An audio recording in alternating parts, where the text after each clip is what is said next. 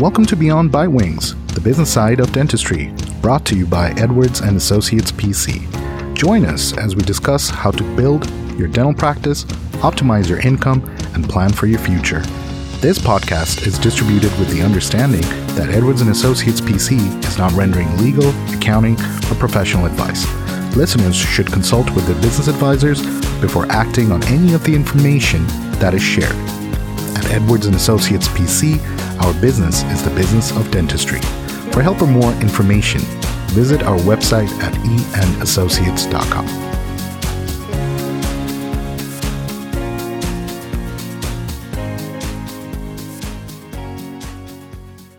Hello and welcome to another episode of Beyond Bitewings. In today's episode, we will be talking about KPIs and analytics. And to talk further about the subject matter, we have a very special guest on our episode today.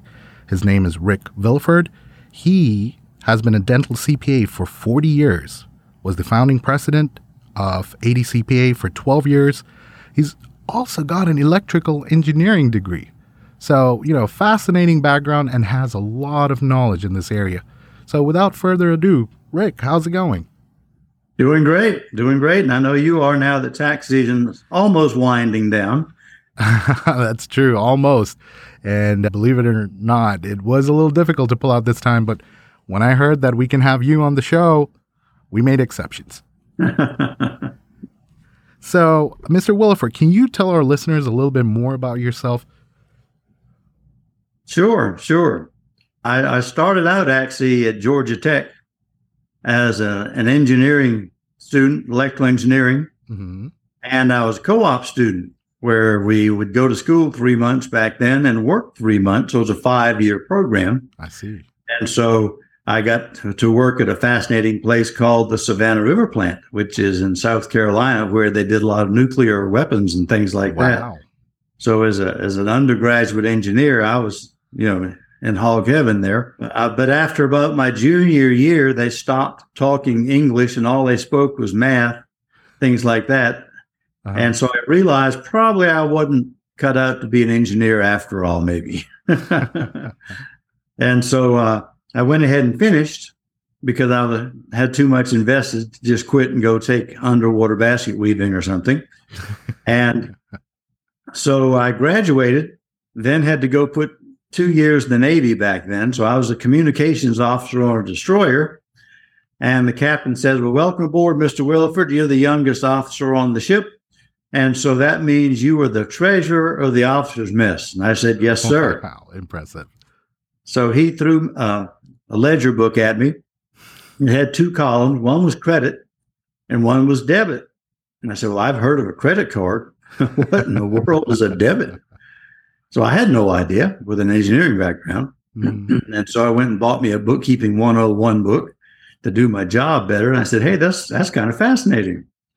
So I did my two years, went back then to Georgia State in Atlanta for two years and got a, an MBA. And I had a specialty in accounting because I thought accounting sounded like it was like the engineering of the business world.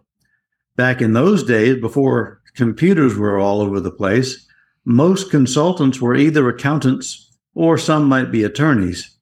Now, of course, they have a heavy dose of computer background. Mm-hmm. And so I went and did that and went to work for Price Waterhouse, the big CPA firm that perhaps some people have heard of. Mm-hmm. And I had a college roommate that came back from the war and wanted to open his own dental practice. And he did and got a, a local supply group to help him with that. Mm-hmm. But then he turned to me and said, but, but Rick, I need you to come set up my books. Said, well, I, I can audit Delta Airlines, but I don't know the first thing about dentists. And so he said, go talk to these folks at the supply company. And they filled me in, brought me up to speed, learned about the business of dentistry. And while I was chatting with them, they said, Rick, by the way, we're going to get rid of this group we use currently, an outside group, to do the accounting for all of our dentists. How would you like to do that? And so, after about four nanoseconds of due consideration, I allowed us how I might do that. And I actually quit Price Waterhouse on the basis of that. Wow. and started setting up dentists all over the country. And so pretty soon became a dental CPA specialist before they even had coined the term, I think. Just like there are CPAs who specialize in car dealerships or that specialize in McDonald's hamburger mm-hmm. outfits. If you want to know the cost of a pickle, you go to that kind of CPA because they know everything there is to know about the inner workings of the hamburger place. Right. And so, likewise, with me, with so many dentists asking questions and us wanting to improve their practices, I start hanging around with dental practice management consultants 30 or 40 years ago because they're a lot more fun to hang with than CPAs, to tell you the truth. and so, learn an awful lot about the consulting side because what's un- unique is unlike a typical CPA, what we typically would do as a CPA is try to get the doctor's income, taxable income down as low as possible so they pay the least amount in income taxes. And they would come to us with their accounting records for the year. Maybe it showed a million dollars of revenue. And most CPAs would just take that as, as face value, but dental CPAs, they look at that million dollars and wonder, where did that come from? Could that have been $1.4 million if they worked at it and ran their practices better? And so that's why I'm really involved in the aspect of revenue enhancement. I don't take the place of a CPA that does all the accounting and things like that and runs their QuickBooks and looks at overhead expenses. I'm on the other side of the fence, which gets into revenue enhancement and plugging profit leaks in that area. Fascinating, fascinating origin story. And, you know, and that's the reason why we have you on today, Mr. Willeford, to talk about some of these factors that can help our audience or our listeners who's in this industry uh, enhance their revenue. Right. Now, we mentioned KPIs. Um, let me actually expand upon that acronym. It's Key Performance Indicators. Now, a lot of our well read and researched listeners may already know what it is, and they may have an idea of which KPIs to look at. But in, in an earlier conversation with you, uh, that's not always the case, or it cannot be seen as such a cookie cutter fashion, so to speak. Right, right. Well, first of all, I warn folks not to believe in averages an awful lot in the key performance indicator area. Mm-hmm. Let's say the ADA says that the average dentist produced $350 an hour. Well, how useful is that number really? Because there are a couple of problems there. One, how many chairs did they work out of? Well, goodness, some worked out of one, some worked out of two, some worked out of three. What kind of practice do they have? Is it a ultra high end cosmetic practice? Is it a fee for service practice? Does it have a whole lot of PPOs or just a few PPOs? Is it a Medicaid practice? All those offices got thrown in the same mixing pot. Mm. And so that's why sometimes a doctor some of your listeners perhaps say, wow, wait a minute, something's weird here. I'm producing $650 an hour and you say the average is 350? Well, again, that's kind of a useless figure in a way because they combine so many things together. But then there's another thing. How do they define production? Well, what do you mean, Rick? Everybody knows what production is. Well, not necessarily. Remember before PPOs took over 30 years ago, say 25 years ago, you used to have the concept of UCR standard fee schedule, and that was your gross production. And then you wrote off a few things like preacher discounts, employee discounts, friends and family, and things like that, maybe three or 4%. And you came up with net production. And then you wanted to see how well you collected that. So gross and net was well understood by everybody. But about three or four years ago, the, the big software vendors started allowing the practices to not have to post their UCR fees to the patient. Because in the past, you had to post the UCR fee to the patient. So that's what they would bill to the insurance companies. Well, the, software finally got smart and did what we do. We know what your fee schedule is. We already know you're charging fourteen hundred dollars for twenty seven fifty or whatever. Mm-hmm. Let's bill that to Delta. I don't care what you post to the patient. So half the practices out there probably had a great sigh of relief, and they said, "Let's change our scheme. Let's just post the net amount we expect to get from the PPO company, say from insurance." Mm-hmm. And that way, it saves us a whole lot of trouble having all these huge write offs all the time when the EOBs come in.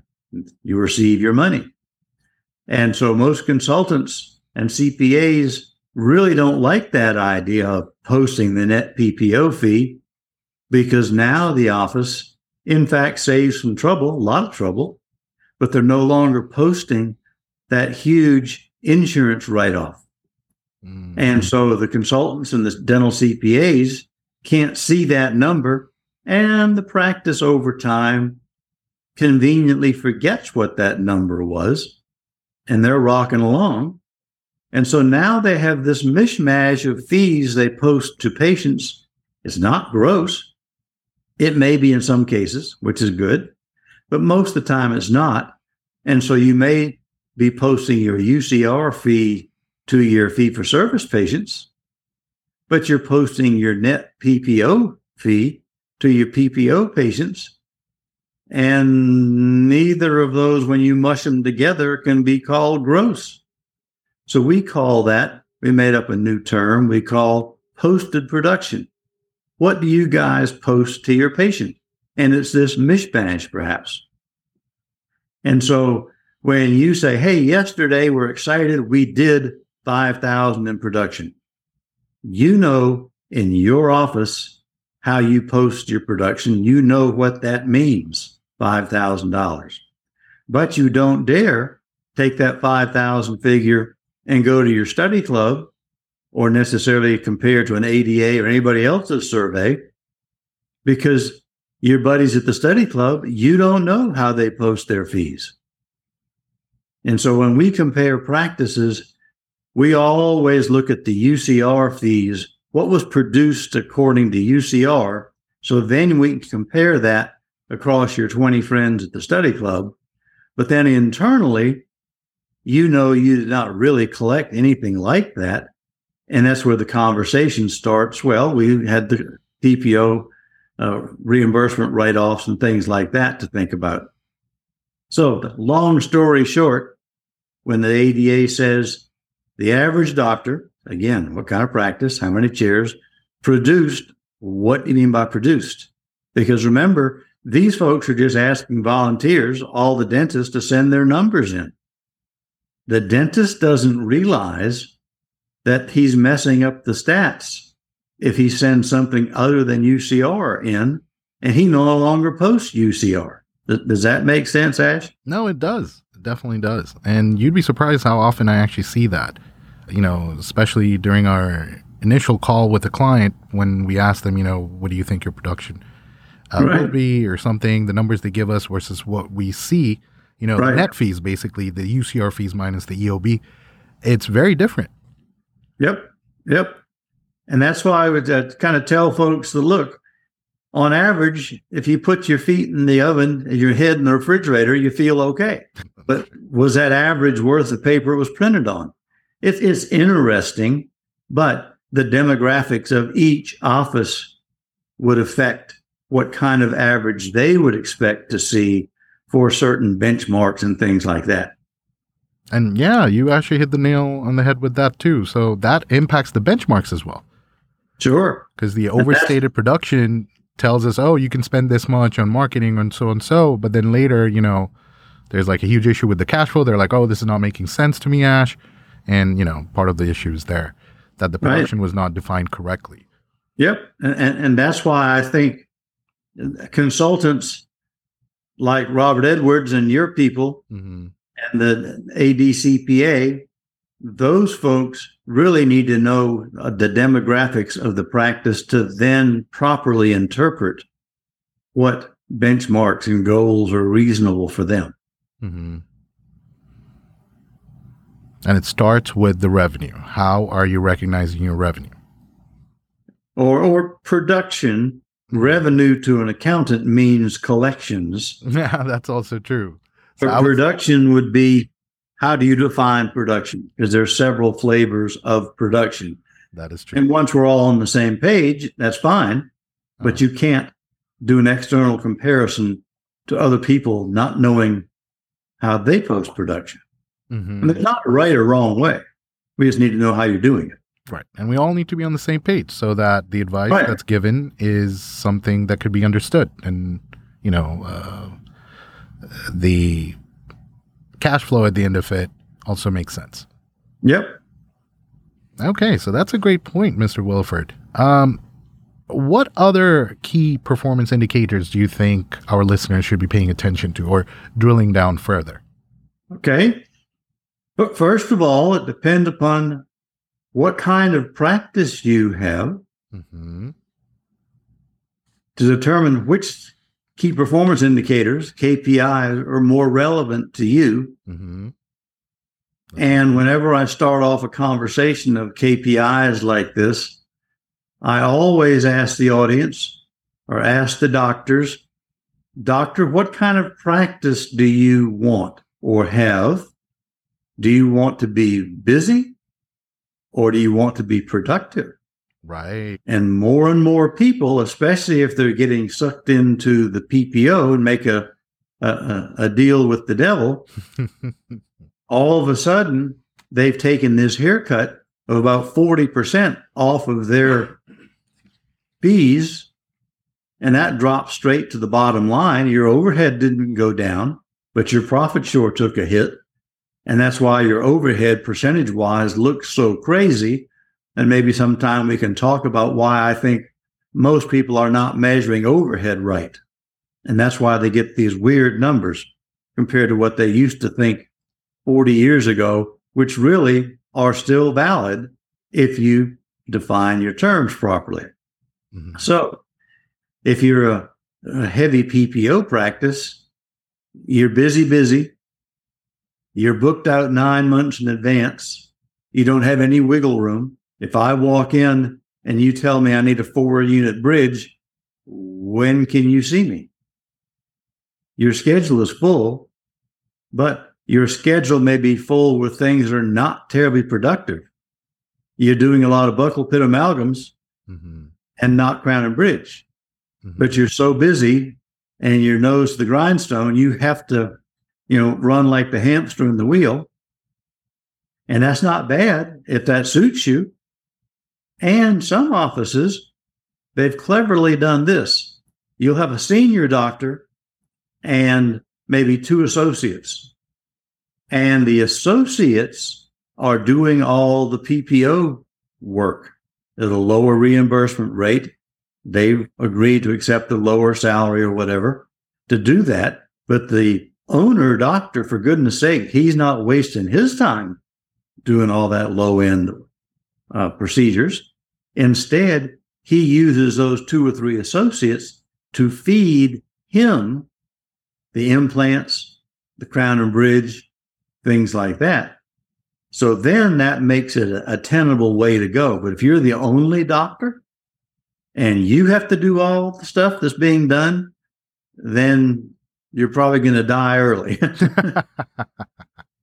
but but you're not going to retire early because the finances just weren't there probably to um, you know yeah. fund your retirement plan the way you'd like and cash balance plans and, and things like that. So that's the busy busy. Mm-hmm. And that's where I tell folks, do you want to practice by default mm-hmm. or do you want to practice by design? and maybe you're fed up. In fact, I'll ask a lot of audiences of the doctors, I'll say, Doc, how's the dream coming? Is uh, what? Well, what are you talking about? Well, you know, before you graduated dental school, you had a dream of what your dental practice was going to look like and the kind of procedures you were going to do, who you were going to work on, et cetera, et cetera. Now, of course, some of that wasn't, you know, totally well informed. At least you had an image, a vision, a dream of your ideal practice. How does that compare to what's happening now, doctor, 20 years later? You had no idea back then that you're going to go the way of the pharmacists say. And now all of a sudden, everybody's working for the big box boys or PPOs, mm-hmm. and somebody else is setting your fee schedule, running your practice, maybe supervising your diagnosis, and you're not having fun at all. And that's where you need to chat with Robert and some of the folks there to say, hey, is there a way we can uh, change this and get back closer, at least, to what I had hoped we'd be doing now? And so the busy, busy model really is ruining a lot of folks' dreams compared to the productive model. Now, if you have 12 chairs and four associates to feed, you've got to be busy, busy. You've got to just open the, the floodgates and get all the patients in the chairs that you can, because that's the model you chose. And perhaps you're satisfied with. And or it's feeding the high end work to the owner. That's not bad. That's one way to do it. So you would perhaps, uh, as a key, key performance indicator, KPI, you might be tracking how many patient visits did we have yesterday, last month, year to date, or whatever. Number of patient visits. Mm-hmm. You might be watching closely how many new patients did we get? And you'd love to be the first one in your study club to announce that you got 100 new patients last month. Of course, there's going to be some old codger in the back and say, yeah, but how many of them needed any work? That's a different conversation, right? That's true. On the other hand, if you want to be productive, I would suggest let's look at how much are you producing per patient visit. You've got a lot of patient visits, mm-hmm. but you're only producing 25 cents a visit.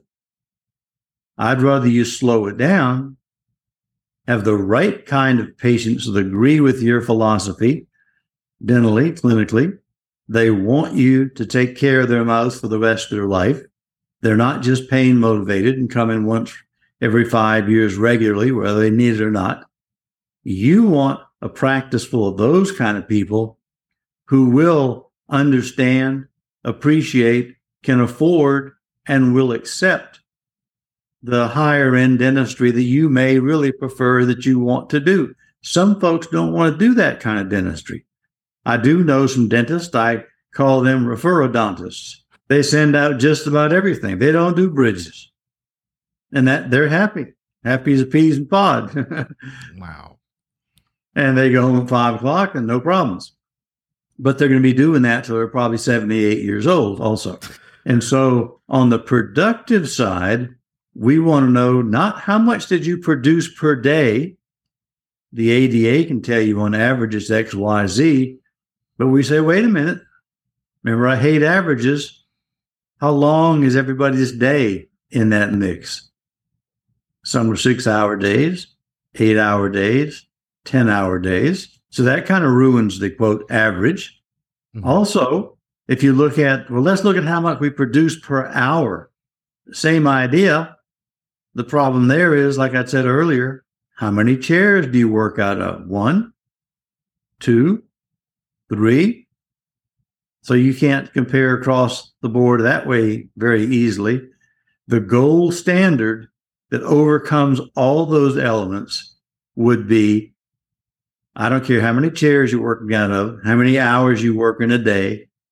What is the production per patient visit? That's where it all starts. If you're getting 100 new patients a month in a you know smaller practice, one doctor, maybe two doctor practice, you guys are running around chasing your tail all day. You don't have time to slow down and have a real treatment plan conversation. You're shooting from the hip with your treatment plan, probably. People are not going to buy a $10,000 treatment plan that way. And so you're hurting yourself both ways. You're busy, busy. You're going home tired, maybe angry. And you're not making the money you should. And you think your overhead's too, t- too high. Believe it or not, 90% of your problem is not overhead. You're just not producing enough to pay that overhead. Well said. That is so true. We I feel like by default as hum, humans we tend to always uh, look at the expenses first. Like, oh, you know what? I feel like such and such expense is too high. Right. I need to focus on that and reduce that, so I can right. impact our bottom line. But when in reality, you know, uh, the better way to handle this would be to focus on the top level. Like, how can I enhance my revenue production? Right. Right. Because you may save $100 a month in dental supplies by joining some buying organization. Mm-hmm. But if you could have increased your revenue by $20,000 a month, mm-hmm. I think that's the way to go. that's true. I agree. Yeah. Lower. All right. I think that's a great place. Put a placeholder over here. I know we're towards the end of our episode. Um, so I think what we're going to do is we're going to split this episode into two parts. So join us again to listen to our part two with Mr. Rick Willeford, where we will talk further on KPIs and their analytics. Thanks for listening today. Be sure to subscribe to Beyond Bitewings on your favorite podcast platform. For more information, you can follow us on Facebook, Twitter, and LinkedIn, or reach out to us on our website. You can also shoot us an email at info at eandassociates.com.